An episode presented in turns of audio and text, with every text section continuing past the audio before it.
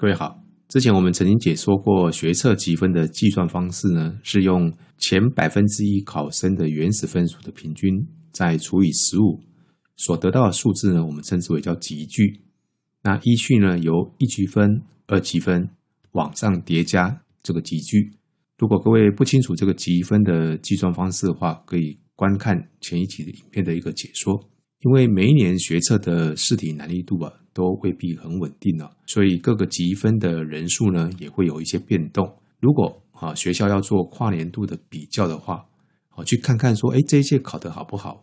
跟上一届比起来怎么样？或者是说要奖励校内学测表现绩优的学生的话，应该呢要用什么样的方式来做比较呢？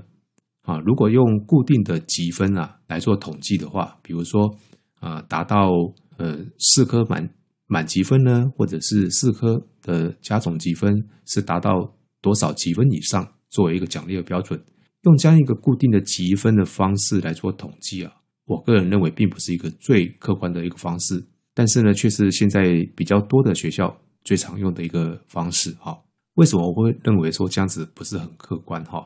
我拿大考中心所提供的统计数据给各位看。你就能够明白我所讲的道理。从大考中心的网站呢，我们可以取得他们公开的一个统计数据，各个年度都有。各位，你们现在所看的这两张表呢，分别是一百零九年跟一百一十年大考中心呢，针对四个科目的积分加总的累计人数表。啊，这四个科目最常见的就是国英数社或者是国英数字。啊，这也是大学里面采集最多的。从这两张对照表来看呢、你应该就会明白为什么我说取固定积分作为奖励标准是比较不公平的。比如说呢，如果某个学校啊，它固定用五十六级分以上作为奖励的对象，透过这个统计表，各位可以很清楚的看得出来，全国达到五十六级分以上的人数的比例啊，是会随着这个年度的试题难易度而有所不同。比如说一百一十年度的呃学测。它就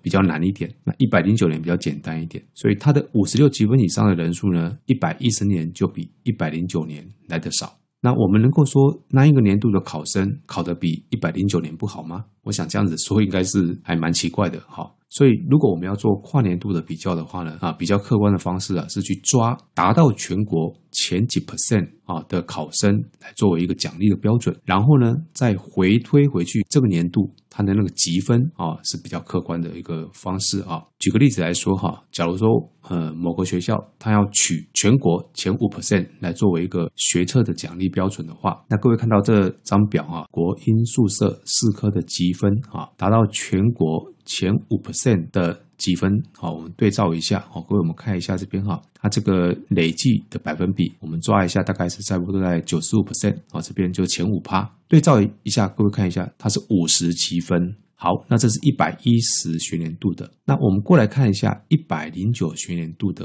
国英宿舍，它的累计的百分比呢，我们来抓一下，大概是九十五 percent，哈，左右是这边，我们现在大概就在九十四点四九。跟九十六点一四这边，各位你看到九十四点四九对照过来是五十四级分，九十六点一四是五十五级分，所以我们大概可以推估前五 percent 的话，大概是落在五十四级分左右。所以各位可以看到，一百一十年刚刚我们记得是五十积分，但是一百零九年呢，它是五十四级分，相差了四个积分。同样的现象呢，我们来看国英数字前五 percent 的考生呢，四科的积分加总起来，我们来看一下，这边是。九十五点五三跟九十四点一三中间，好，那我们来看一下这边对照过来呢，九十九十四点一三这边呢是五十三积分，九十五点五三这边呢是五十四积分。大概各位先有一个印象，我们再过来看一下一百零九学年度的国英数字，来看一下它这个累计百分比。我们来看一下这个九十四点五四呢是多少？是五十六。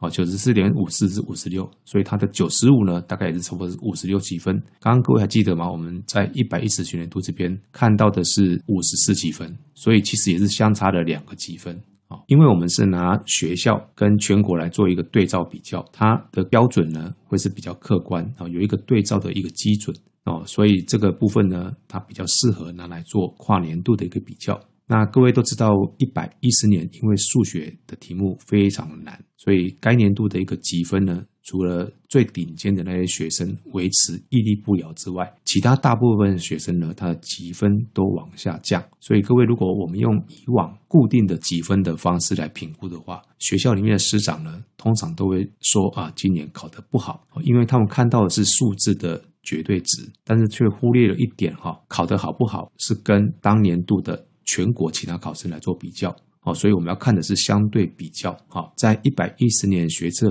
成绩公布之后呢，大部分的人啊都落入刚才我所说的那种迷失哈。后来呢，呃，我们学校啊，我就建议教务处他们来跟全国来做一个相对比较，并且顺便统计了一百一十年、一百零九年、一百零八年三个年度达到全国前五 percent 的学生的人数比例，我们赫然发现了。一百一十年啊，虽然四科几分的加总跟一百零九年比较起来呢，没有那么出色，但是呢，达到全国前五 percent 的人数呢，占那一个年度我们学校考生人数的比例，却是这三个年度里面最高的一年哦，这很颠覆我们的想象嘛哈。那其次呢，是一百零八年，最后呢，才是一百零九年，这个完全跟我们想的不一样。为什么呢？因为一百零九年的。题目比较简单，高级分的人数变多了，因为我们以前也是用五十六级分以上的人数作为一个奖励标准。一百零九年那一年达到五十六级分以上的人数呢，是最近这几年最高的一个呃人数，所以我们一直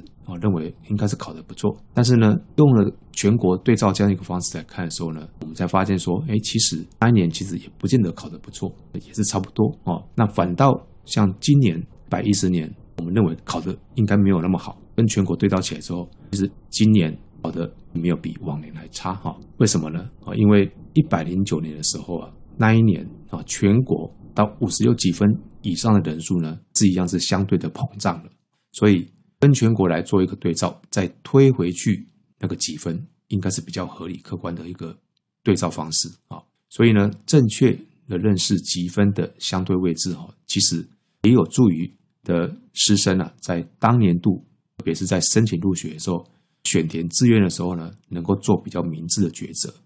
像一百一十年的试题偏难哈，整个大家的级分都普遍的下降，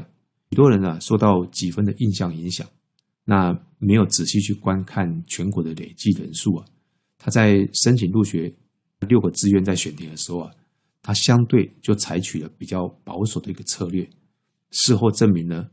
他们所填的志愿呢，如果稍微再往上调一点。也都是有机会录取的。好的，这一集我们就先说到这边。我是有言校长，下次见。